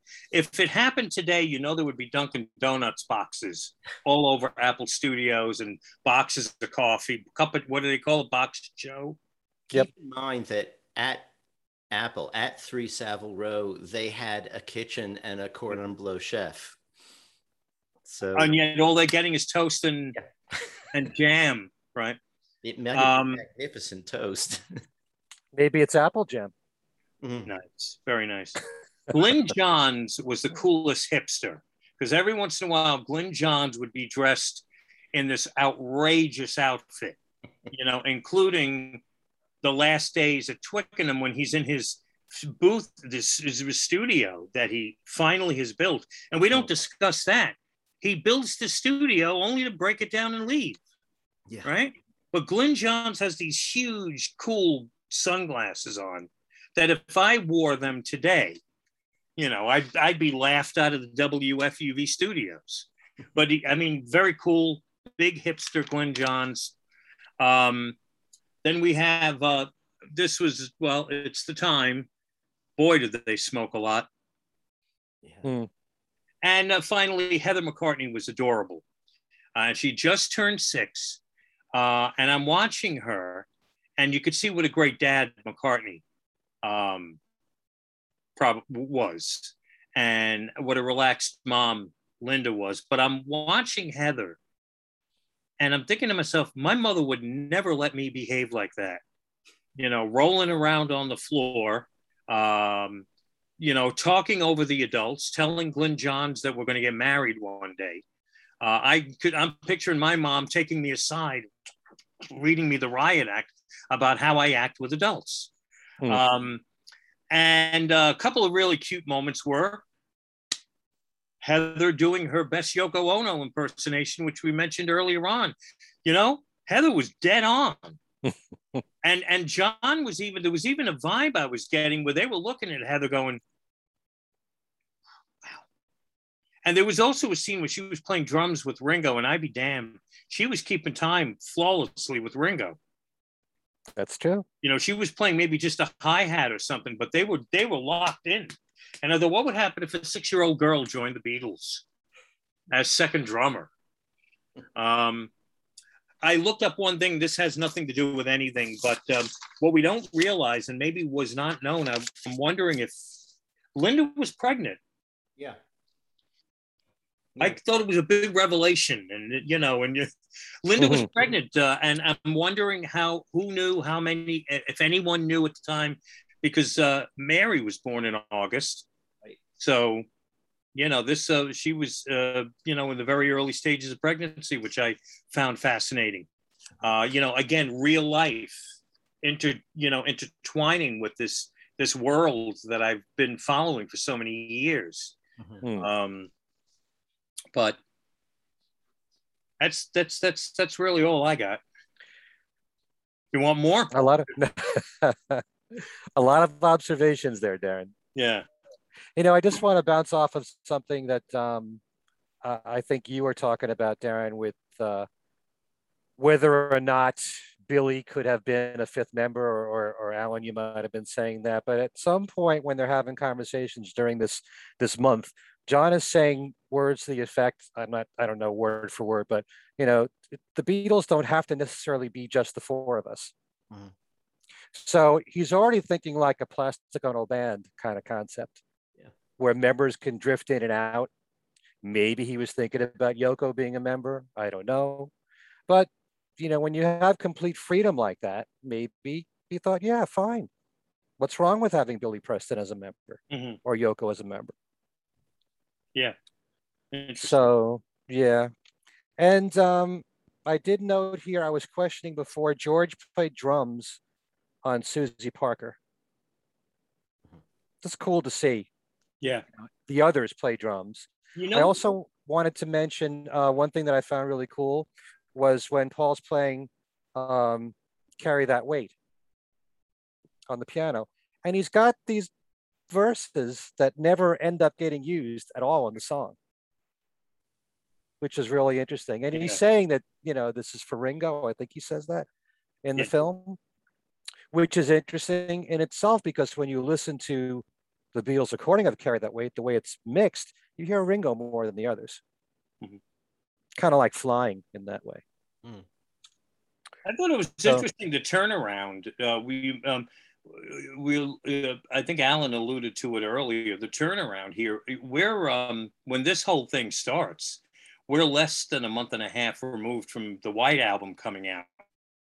The White Album is brand new. There are Beatle fans who haven't even had a chance to buy it yet, Mhm. and here they are. You know, the beginning of January '69 already in the beginning stages of the next project.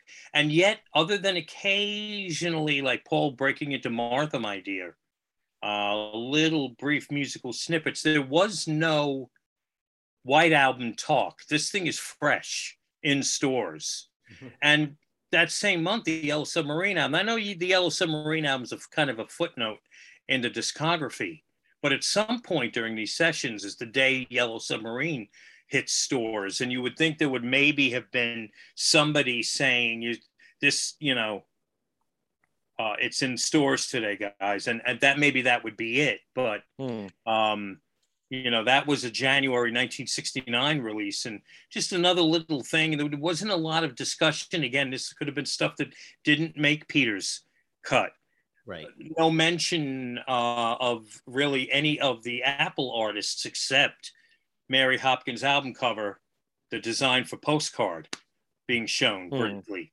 Um, meanwhile, upstairs, for all we know, James Taylor's doing business. You know, somebody signing a contract. Um, you know, so none of that uh, making the film I thought was kind of interesting. These other important parts of their their uh, their lives not coming not coming through. And the funny thing is that um, actually, this whole thing started as an idea to do a concert to promote the White Album. So would have been White Album stuff, and then it gradually morphed into well, why don't we just do a new album and a TV Yeah. special? You know, um, leading to. But who who made that decision though? Was that. Paul that made that decision? I, I think it I think you know they had they had all agreed to play these concerts. There's uh, there's there's uh, there are quotes from George in some of the British music papers talking about how you know we're going to do we're going to do some concerts at the Roundhouse to you know which would Mhm. promote the White Album. I think that you know my impression has always been, and who knows if perhaps Peter puts out the complete 56 hour version at some point uh, will know. But uh, my impression's always been that it morphed basically uh, in Paul's imagination.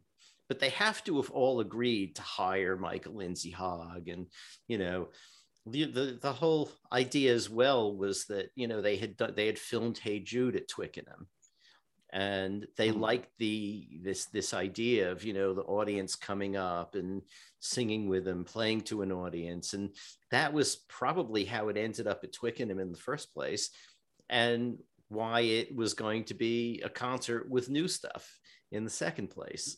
You know, it just sort of like let's let's extend what we did with that Hey Jude thing, that Hey Jude promo clip, which was directed as well by Michael Lindsay Hogg. Mhm. So you know you can see it all sort of coming together, but it it it isn't always apparent that it came together that way. But it all makes sense, you know, once you sort of put the pieces together.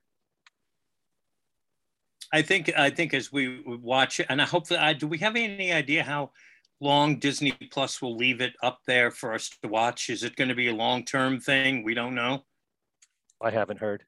Because you know I, it's the kind of thing. If it stays there for a little bit, uh, I even think with what we've seen, there will be other things that'll unveil. You know, we'll be able to peel different parts of the onion and find things that maybe we haven't picked up on yet, even with one or two viewings.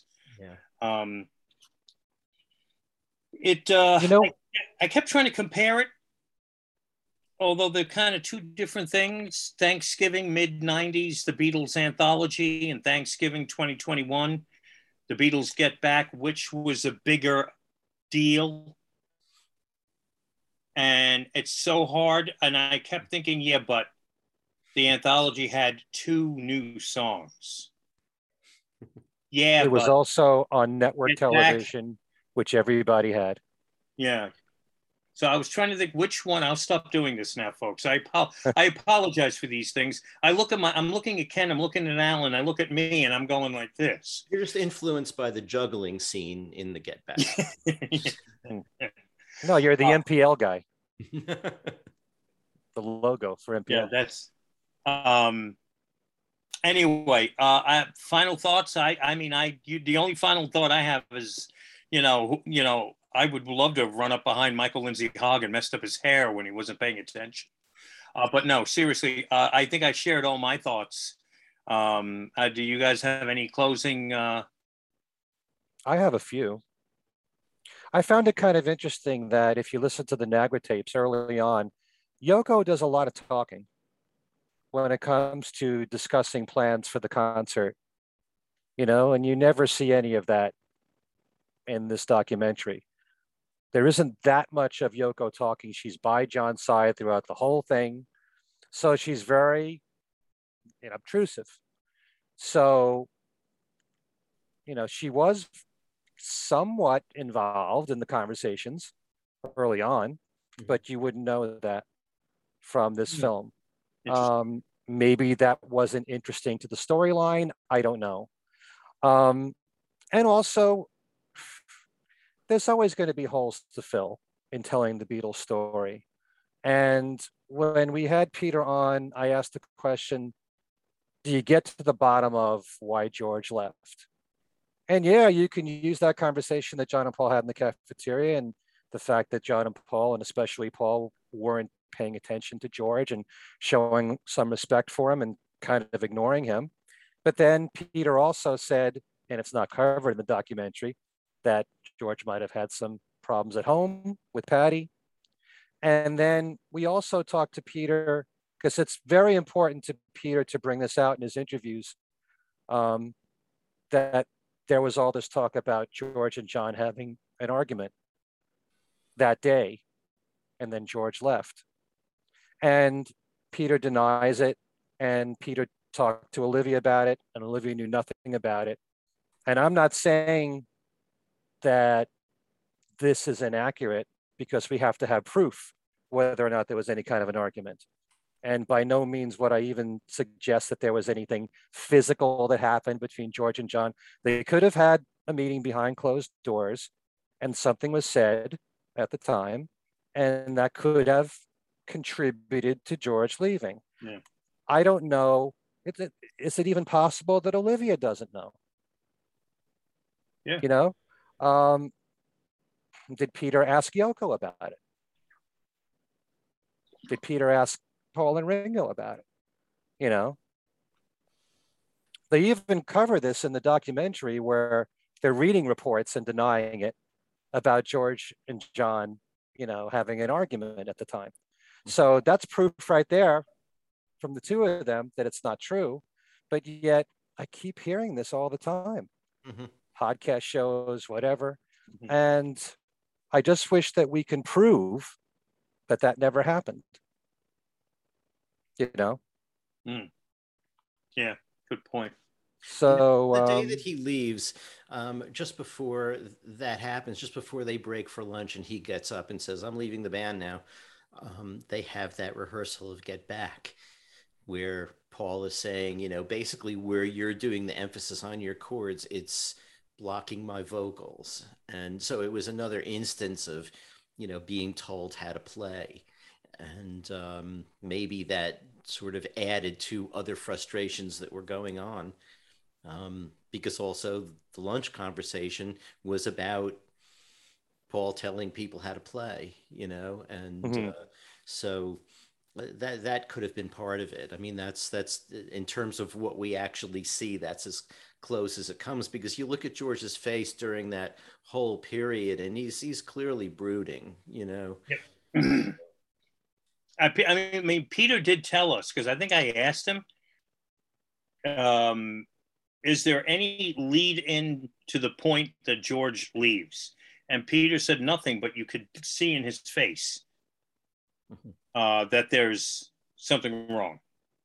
So while I'm watching the film, I can tell it's John and John and Paul, John and Paul, John and Paul, and George is just sitting there and that look. It's like you know, I was telling my family was watching it with me at that point. I said, George is about to leave the band, and he did. Mm-hmm. Not that you know, I'm just saying, you know, you just sent, you felt it coming. You know. Yeah.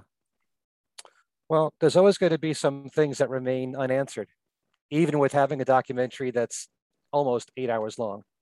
Right. And we might get more of that in a DVD Blu-ray. So um, there's always going to be those mysteries still. Mm-hmm. And um, I certainly want to believe that this is the way it was. And if there's any other reason that that George left, I'd certainly want to know. And if there's anything that happened in his in his personal life with Patty, they're not going to talk about that yeah. in the documentary.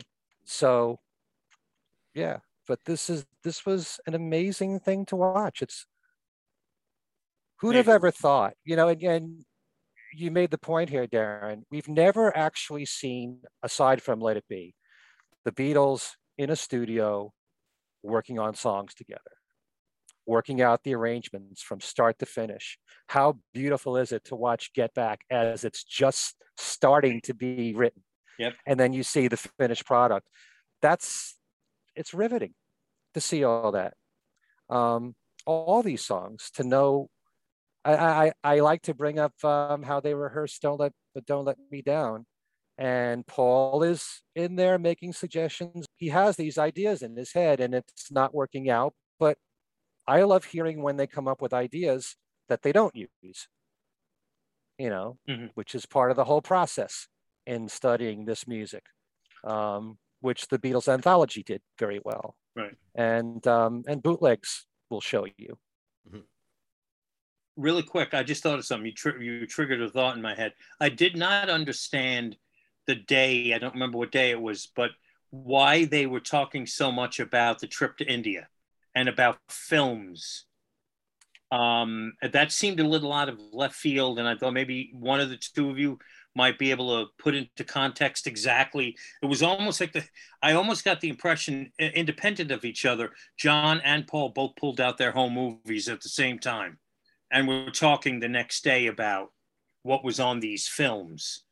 Um, could do you guys have any I thoughts think... on why all of a sudden India they were talking about a lot about? Mm. I, thought, I, don't know. I, I have to watch it again, but did, did John have films too that, that he mentioned? I, I, I thought it was. I think Paul. He, he was talking like he'd seen something, and Paul I'm assuming that he, I don't know if Paul shot his own home videos. He did. Yeah. Uh, so he was, was talking, talking, about, about watching them. John was saying that he had films because Paul had said that he was going to make a film about going to India. So there were certain things like when John was in the helicopter that he would shoot as well. Um, but I think basically it was just that Paul happened to pull out his films that night and came in the next day in the studio and said, Hey, I watched these films. Um, what I found a little more puzzling in there is that why are you know all these people are identified and a few aren't. One of whom is Donovan. Donovan isn't right. identified. yeah, or those little captions uh, that. But Donovan didn't get one. Yeah. You know what I thought was kind of awkward was Peter Sellers, the bit with him. I mean, I know that they had to show it because he's part of the Magic Christian, but I didn't understand what they were saying to each other with John saying, you know, something about here's number three or here's number five. What what was that been, a reference? It might have been a Goons uh, reference to the Goons. You know, it might have been something Peter Sellers did in the Goons that John was referring to. I, I don't really know. Okay. Don't know the Goon stuff well enough. I should know. I don't know if they had known how well they knew each other, if at all. Hmm. Uh, but I just got the impression Peter Sellers was there for business and the hmm. Beatles were there, and Ringo mainly, who he's going to be working with, and he just kind of, uh, kind of awkwardly strolled in to say hello, and uh, I couldn't tell whether or not they actually already had somewhat of a, uh, a casual relationship, where they knew all knew each other. But I then felt, you know, this looks like Peter Sellers was there probably for something um, in advance of the movie stopping by to say hi to Ringo, and they were all, you know, there with the cameras rolling. Because mm-hmm. Peter Sellers did look a little awkward, like he didn't know what to say, what to say to these guys, yeah. and he was out of his element. Yeah, yeah. I expect him to go into the Inspector Clouseau voice, though. Then, right in the middle of it, is that your dog? Uh, anyway, uh, I guess uh, are we? Uh, are our brains empty? I know mine's been empty for several months now because uh, we uh, could begin to put a wrap. Let me say this, though, maybe get a little ahead of myself. We're recording this edition of Things We Said Today on what is the 20th anniversary of George Harrison's death, November 29th. It's also the anniversary of my dad died. My father passed away two years after George on the same day. Hmm. Uh, interestingly enough, not to get morbid, they were doing a story on like one of these news magazine kind of um, um, celebrity you know 7:30 shows that are on primetime TV, and they had a story on Paul and I think it was Heather Mills uh, that was going to close out the show. And uh, I was in the hospital room with my dad and my mom and wanting, waiting to see what the story was. And as soon as they ended it, they wrapped the show, the credits rolled, and my dad passed away. And I laughed. I said, You're good. Thanks. You waited for the McCartney story to end. you know, because uh, I could just see him joking with me. Sure, it's all about Paul McCartney all the time. But anyway, uh, November 29th, 20 years ago today, my uh, George Harrison passed away, and we will do a George centric show uh, the next time we get together here on things we said today. So uh, that is ahead. Um, any more than that, they haven't told me, Alan or Ken. Uh, they said to me, I need to know basis only, Darren, shut up. And of course, if you haven't done so yet, be sure to go back to our last show. And uh, we were going to try to make the interview, let me be honest with you, close to eight hours long, like the movie. Uh, no, that was a complete no. The length of that interview going almost four hours completely. That's just how it happened. And if you haven't had a chance to uh, watch all or any of it or listen to all or any of it, it's sitting there.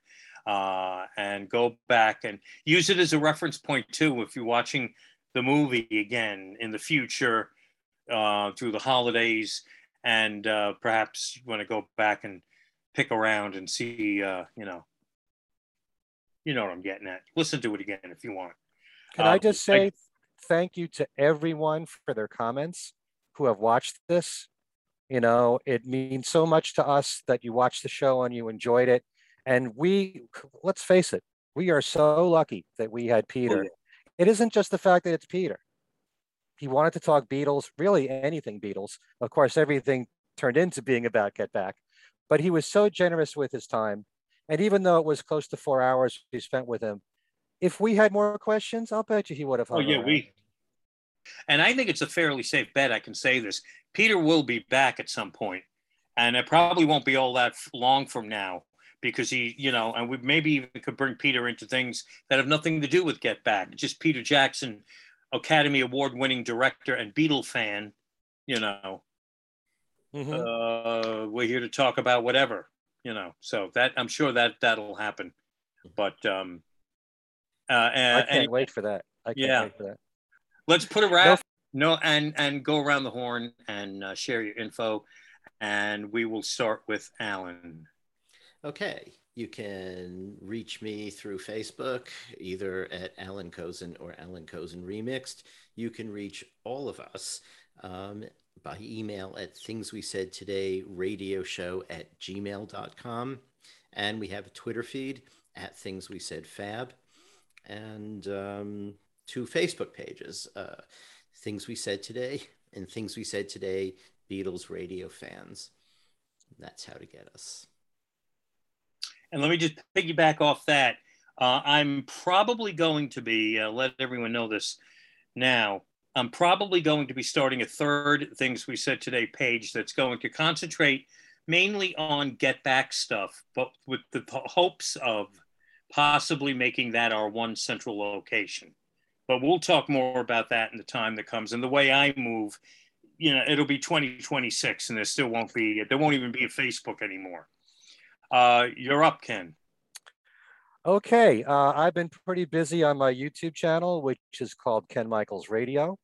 And since we've been talking about Get Back, there is a guy that I've interviewed twice now in the last few months, Kevin Harrington. And he's all over these three parts. He only says one line in the whole thing.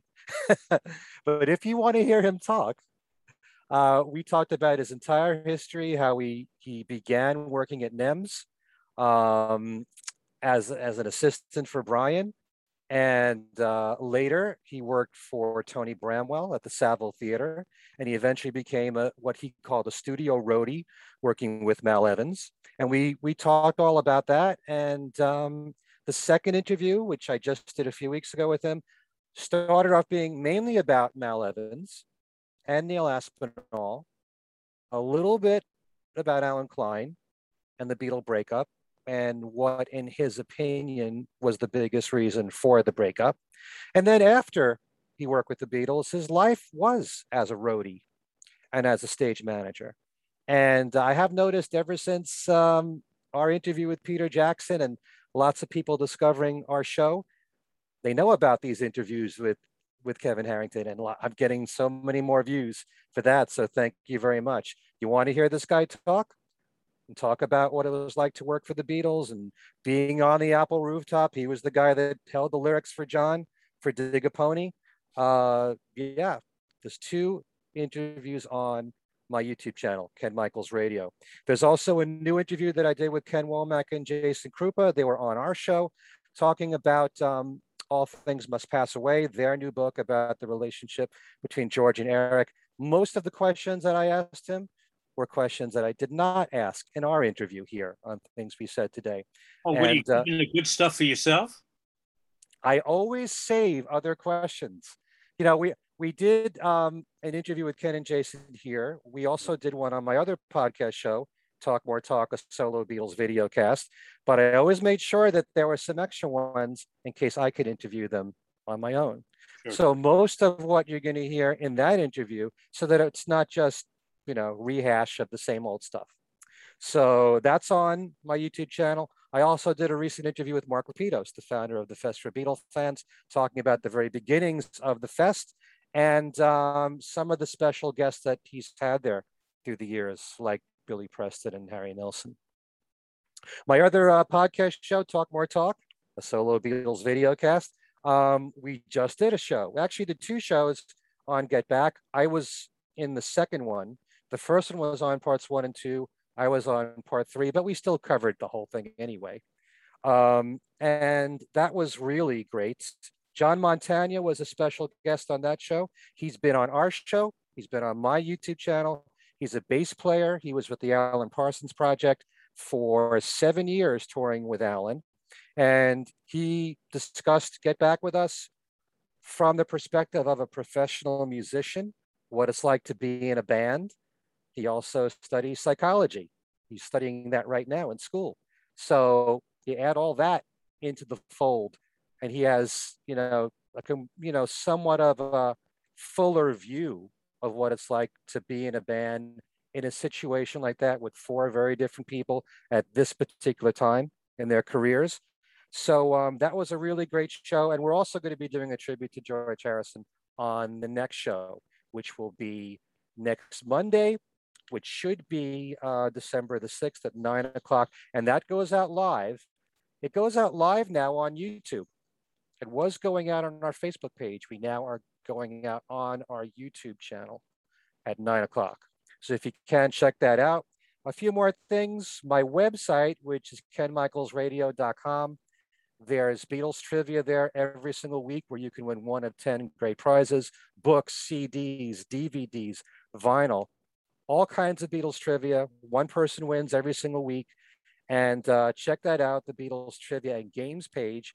And there is one page that I devote towards my radio program that I've been doing for almost 40 years on the Beatles called Every Little Thing, which is syndicated now on 50 radio stations. There's a listing there for Every Little Thing of all the radio stations that carry it, their broadcast times with links to their websites so you can stream it.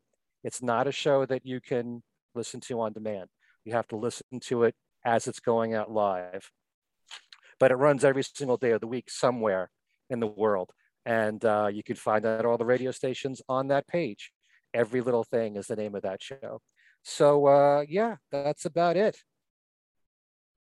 Back to you, Darren. All right. Thank you, Ken. And I'll be checking out some of those things on your YouTube channel. And Ken asked me a while ago if I'd be on it, and I said yes. And just we never hammered out anything, which is my fault. But uh, one of these days I will pop up there and I'll, I'll save some of my bad jokes and goofy comments like messing Michael Lindsay Hogg's hair up, coming up from behind him, and you know. Save it all uh, for me. Anyway, uh, thank you so much, everyone, for uh, the kind words about the last show with Peter Jackson and for spending time with us there and here. Uh, for Alan Kozinn and, and Ken Michaels, I'm Darren DeVivo. I didn't say my, uh, well, you know, I'm at WFUV. I didn't do my final uh, close out. Look for me on Facebook. Listen to me on WFUV, and uh, and and we'll be back with you uh, probably in a couple of weeks uh, here on Things We Said Today. Again, big thanks and see you soon.